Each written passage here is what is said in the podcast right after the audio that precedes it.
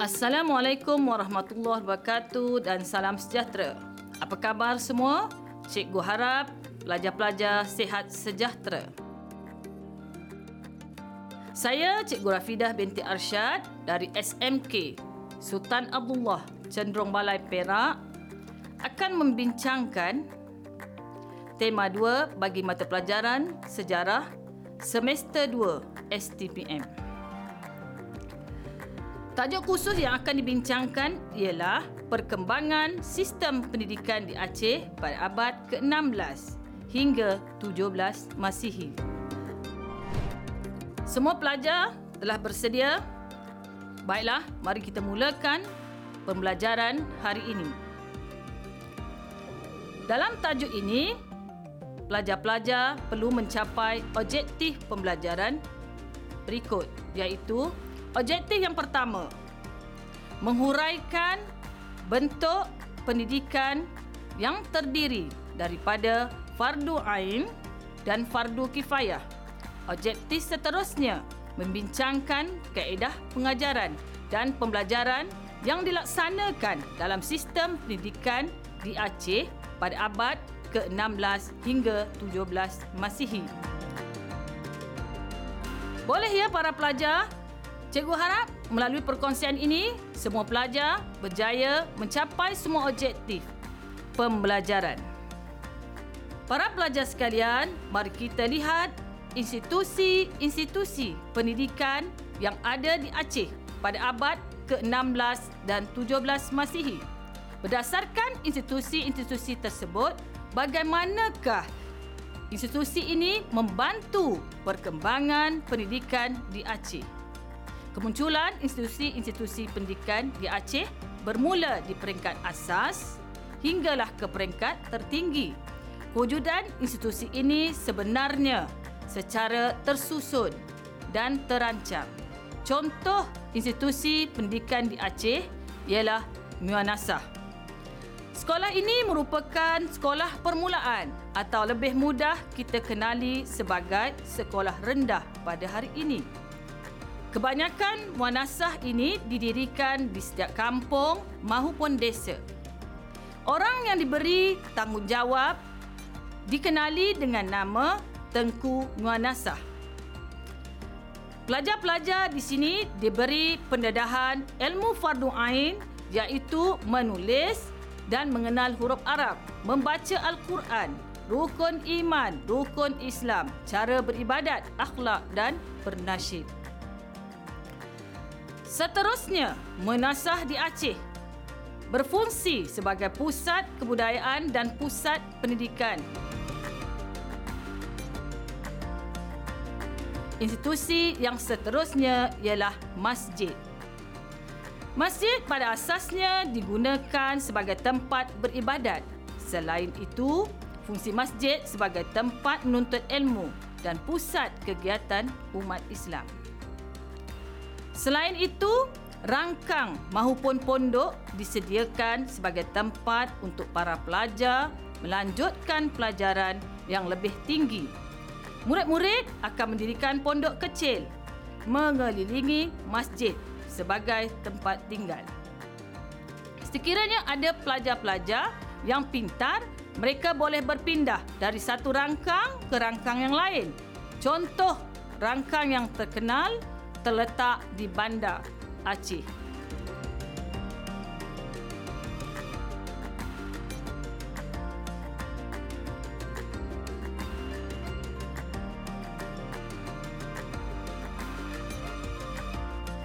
Institusi dayah boleh dikategorikan sebagai bertaraf sekolah menengah atas. Kebanyakan daerah telah didirikan dayah. Dan di dalam institusi dayah terdapat balai utama sebagai tempat belajar sembahyang. Sebenarnya terdapat dua jenis dayah iaitu dayah umum dan pendidikan khusus seperti pendidikan untuk wanita bidang pertanian, pertukangan, perniagaan dan lain-lain. Antara dayah yang terdapat di Aceh ialah dayah Cot Kala, dayah Biang Peria, dayah Batu Karang, dayah Tiro dan dayah rumpit.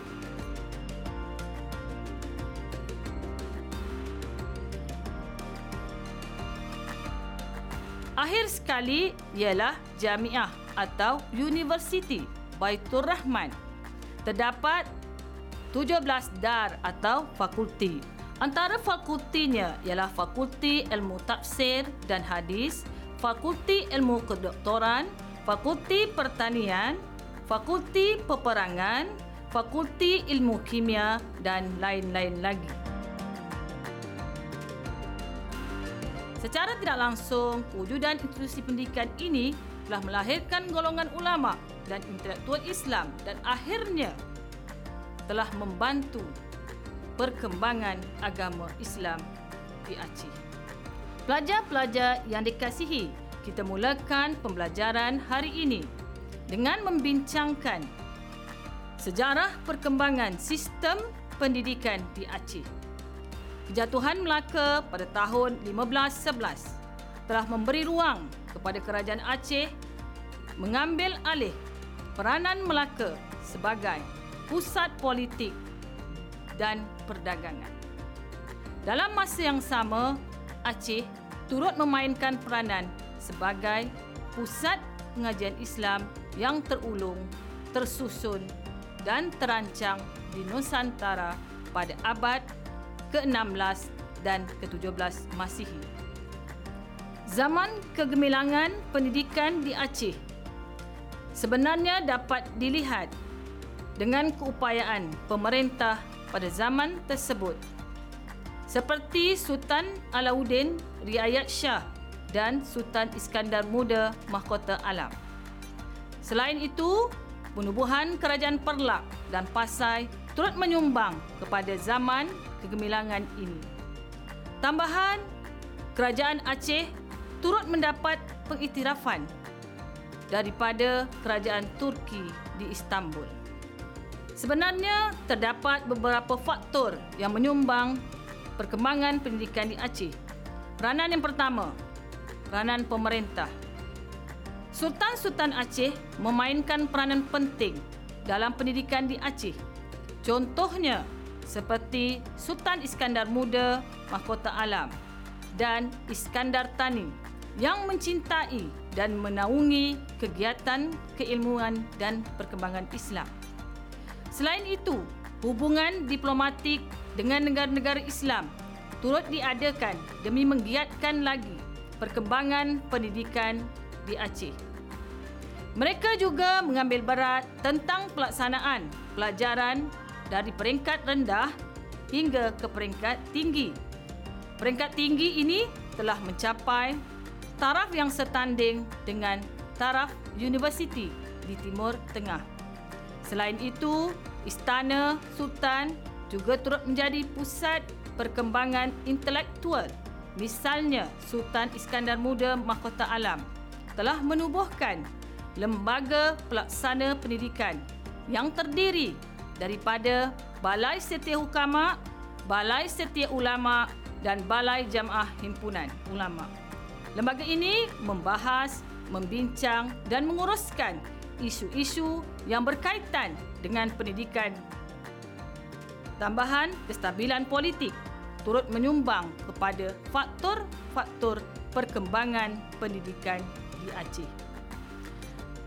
Peranan pedagang Golongan pedagang memainkan peranan dalam mengembangkan pendidikan di Aceh.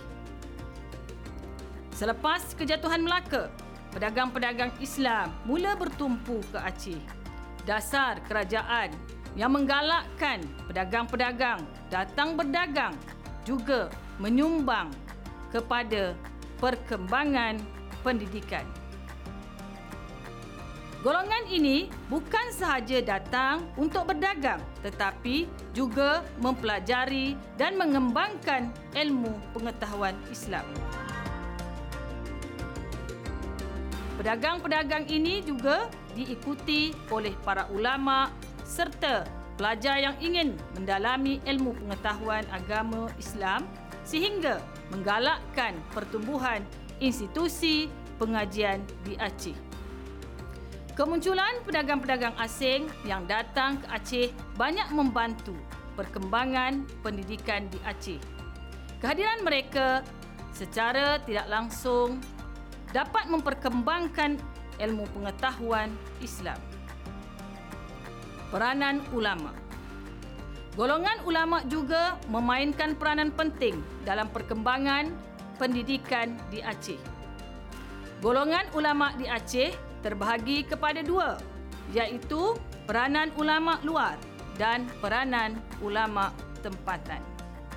Kehadiran ulama luar seperti Syekh Abdul Kadir, Nuruddin Al-Raniri dan sebagainya banyak membantu perkembangan pendidikan dan intelektual di Aceh.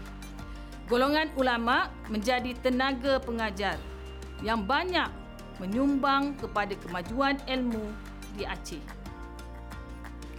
Golongan ulama turut diberi kepercayaan menjadi guru-guru di institusi-institusi pendidikan termasuk masjid. Mereka juga begitu giat mengarang kitab-kitab agama dalam pelbagai bidang. Misalnya, Syekh Nuruddin Al-Raniri dikatakan telah menghasilkan lebih kurang 25 buah kitab. Adanya pelbagai karya sastra dalam pelbagai bidang seperti perbandaharaan bahasa Melayu banyak dipengaruhi dengan kata-kata Arab. Sehingga bahasa Melayu mampu menjadi bahasa ilmu pengetahuan, malah mencapai tahap lingua franca. Ulama-ulama tempatan seperti Hamzah Fansuri, Samsudin Al-Sumaterani dan Bukhari Al-Jauhari juga bergandeng bahu bersama-sama ulama dari luar negara untuk memajukan sistem pendidikan di Aceh. Seterusnya, mari kita fokus bentuk pendidikan di Aceh. Bentuk sistem pendidikan di Aceh terbahagi kepada dua, iaitu fardu ain dan fardu kifayah. Fardu ain Fardu bermaksud kewajipan yang dituntut oleh agama. Ilmu fardu ain ialah ilmu-ilmu tentang kebenaran. Sumber utama ilmu fardu ain ialah Al-Quran dan Al-Sunnah. Manakala sumber yang kedua, ijma' ulama dan kias. Ilmu fardu ain wajib dipelajari oleh setiap individu muslim yang mukallaf yang memahami dan mengamalkannya. Contoh ilmu fardu ain terdiri daripada rukun iman, rukun Islam, fiqh, ibadat dan akhlak.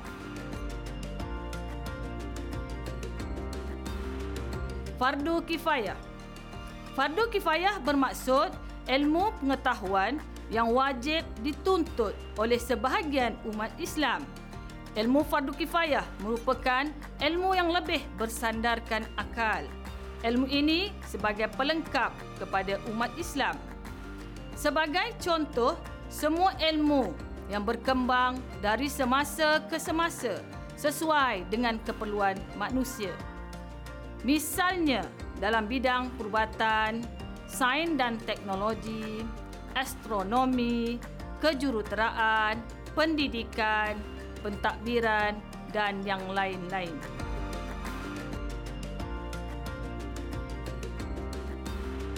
Jelaslah di sini bahawa kepentingan mempelajari fardu ain dan fardu kifayah dapat melahirkan individu muslim yang mentaati perintah Allah serta menjauhkan larangannya. Selain itu, dapat melahirkan masyarakat yang harmoni dan mengamalkan amar makruf nahi mungkar. Semoga syariat Allah akan dapat dilaksanakan sebagaimana yang dikendaki oleh Allah. Para pelajar sekalian, seterusnya kita lihat kaedah pengajaran dan pembelajaran dalam perkembangan sistem pendidikan di Aceh. Dalam dunia pendidikan, guru merupakan tunjang utama dalam menjayakan pembelajaran di sesebuah institusi. Sebenarnya kaedah pengajaran bermaksud tindakan-tindakan yang dilakukan oleh guru dalam mengendalikan proses pengajaran dan pembelajaran. Terdapat beberapa kaedah yang diguna pakai oleh tenaga pengajar semasa mengajar para pelajar di Aceh. Kaedah pengajaran pembelajaran di Aceh terbahagi kepada empat, iaitu kaedah hafalan. Kaedah ini sangat popular dalam perkembangan sistem pendidikan di Aceh. Kebanyakan mereka tidak mempunyai kemahiran membaca dan menulis lagi. Oleh itu, kaedah hafalan merupakan kaedah utama dalam pembelajaran. Kaedah ini dilaksanakan dengan membaca secara berulang-ulang hingga apa-apa yang diajarkan melekat pada ingatan. Kaedah ini digunakan terutama untuk menghafaz ayat-ayat Al-Quran, hadis, beberapa ilmu yang lain seperti syair. Misalnya di Muanasah, para pelajar diajar menulis dan membaca huruf Arab serta membaca Al-Quran. Contoh seterusnya pendidikan di Dayah. Pusat Pendidikan Dayah Kot Kala merupakan pusat pendidikan Islam tinggi yang pertama di Asia Tenggara. Kaedah hafalan dipraktikkan kerana semua mata pelajaran diajar dalam bahasa Arab dengan menggunakan kitab-kitab Arab. Antara ilmu yang diajar ialah tauhid, fiqh muamalat, tasawuf, akhlak, geografi, sejarah, ilmu tata negara dan bahasa Arab. Kaedah halakoh Pendekatan ini juga turut dilaksanakan dalam pengajaran dan pembelajaran sistem pendidikan di Aceh. Maksud kaedah halakoh bermaksud lingkaran. Artinya, proses belajar dan mengajar di sini dilaksanakan apabila murid-murid melingkari gurunya. Seorang guru biasanya duduk di atas lantai, menerangkan, membacakan karangannya atau memberikan komen atas karya pemikiran orang lain. Kegiatan halakoh ini tidak khusus untuk mengajarkan atau membincangkan ilmu agama sahaja tetapi juga ilmu pengetahuan umum termasuk falsafah. Contohnya di Aceh, masjid yang terkenal ialah Masjid Baitur Rahim Masjid Baitul Musyadah dan Masjid Baitul Rahman. Kaedah lisan. Kaedah pembelajaran lisan merupakan cara penyampaian pengetahuan yang dianggap baik dan berkesan kerana dengan metod ini murid-murid memiliki catatan yang dapat membantu mereka apabila lupa terhadap apa-apa yang telah diajarkan. Misalnya, kaedah ini banyak dilaksanakan semasa belajar mata pelajaran sejarah, geografi, tajwid, tauhid dan lain-lain lagi. Semua institusi dari peringkat rendah hingga ke peringkat universiti sesuai melaksanakan kaedah lisan dalam kaedah pengajaran dan pembelajaran.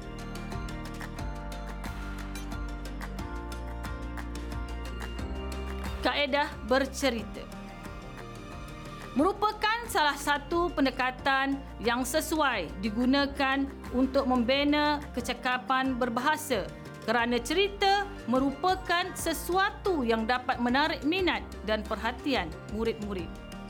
Secara tidak langsung dapat meningkatkan penguasaan, kemahiran mendengar, bertutur, membaca dan menulis dalam kalangan masyarakat. Kaedah nyanyian. Kaedah ini biasanya dilaksanakan di madrasah atau nunasah. Mata pelajaran yang sesuai dengan kaedah ini ialah zikir, nasyid dan berzanji. Pelajar-pelajar sekalian, sekarang kita telah sampai ke penghujung pembelajaran. Daripada penjelasan cikgu tadi, sistem pendidikan Islam di Aceh dapat dibahagikan kepada beberapa aspek. Aspek pertama, faktor-faktor pengembangan pendidikan di Aceh. Bentuk sistem pendidikan di Aceh, pengajaran dan pembelajaran di Aceh. Untuk menguji kepahaman para pelajar, mari kita cuba menjawab beberapa soalan. Soalan satu, jelaskan dua bentuk sistem pendidikan di Aceh pada abad ke-16 dan ke-17 Masihi. Soalan dua, bincangkan empat kaedah pengajaran dan pembelajaran. Soalan tiga, bandingkan sistem pendidikan di Aceh dengan Barat.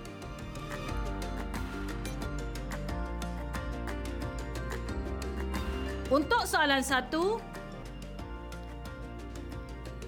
ada dua sumber iaitu fardu ain dan fardu kifayah.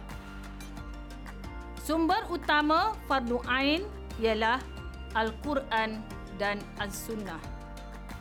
Manakala sumber yang kedua ijma' ulama dan kias.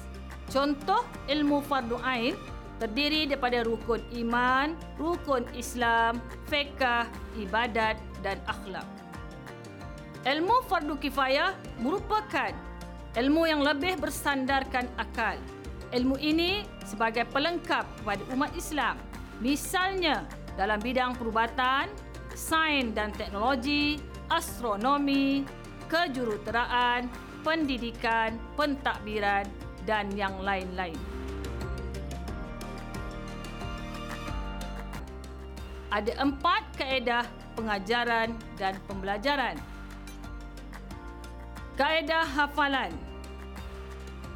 Kaedah ini dilaksanakan dengan membaca secara berulang-ulang hingga apa-apa yang diajarkan melekat pada ingatan. Kaedah halaqah. Proses belajar dan mengajar di sini dilaksanakan apabila murid-murid melingkari gurunya. Seorang guru biasanya duduk di atas lantai menerangkan, membacakan karangannya atau memberikan komen atas karya pemikiran orang lain. Kaedah lisan Kaedah pembelajaran lisan merupakan cara penyampaian pengetahuan yang dianggap baik dan berkesan kerana dengan metod ini murid-murid memiliki catatan yang dapat membantu mereka apabila lupa terhadap apa-apa yang telah diajarkan. Kaedah bercerita merupakan salah satu pendekatan yang sesuai digunakan untuk membina kecekapan berbahasa kerana cerita merupakan sesuatu yang dapat menarik minat dan perhatian murid-murid. Jawapan pelajar mengikut kehendak soalan. Pendidikan di Aceh seimbang di mana ada ilmu akli dan ilmu nakli. Manakala sistem pendidikan di barat lebih menjurus kepada ilmu akli iaitu berteraskan ilmu akal. Setelah mendengar penjelasan dan menjawab ujian kefahaman tadi, cikgu pasti pelajar-pelajar dapat menguasai kandungan pembelajaran hari ini. Seterusnya, untuk menguji kefahaman pelajar-pelajar, cikgu kemukakan satu soalan untuk diselesaikan bersama-sama. Soalannya ialah bincangkan sistem pendidikan Islam di Aceh pada abad ke-16 hingga ke-17 Masihi. Pelajar-pelajar boleh cuba menjawab dengan berbincang bersama guru dan rakan-rakan. Selamat menjawab. Baiklah, kita telah pun berada di penghujung rancangan. Cikgu mengharapkan semua pelajar dapat menguasai dua perkara utama dalam pembelajaran hari ini iaitu menyatakan dua bentuk pendidikan Islam di Aceh dan menghuraikan kaedah pengajaran dan pembelajaran di Aceh. Melalui perbincangan kita sebentar tadi, jelaslah bahawa Aceh sememangnya menepati gelaran sebagai Serambi Mekah yang berupaya menyebarkan ilmu dan pendidikan Islam ke alam Melayu. Tiada yang mustahil. Usaha tangga kejayaan. Teruskan berusaha demi masa depan kalian semua. Sehingga kita berjumpa lagi. Terima kasih. Assalamualaikum warahmatullahi wabarakatuh.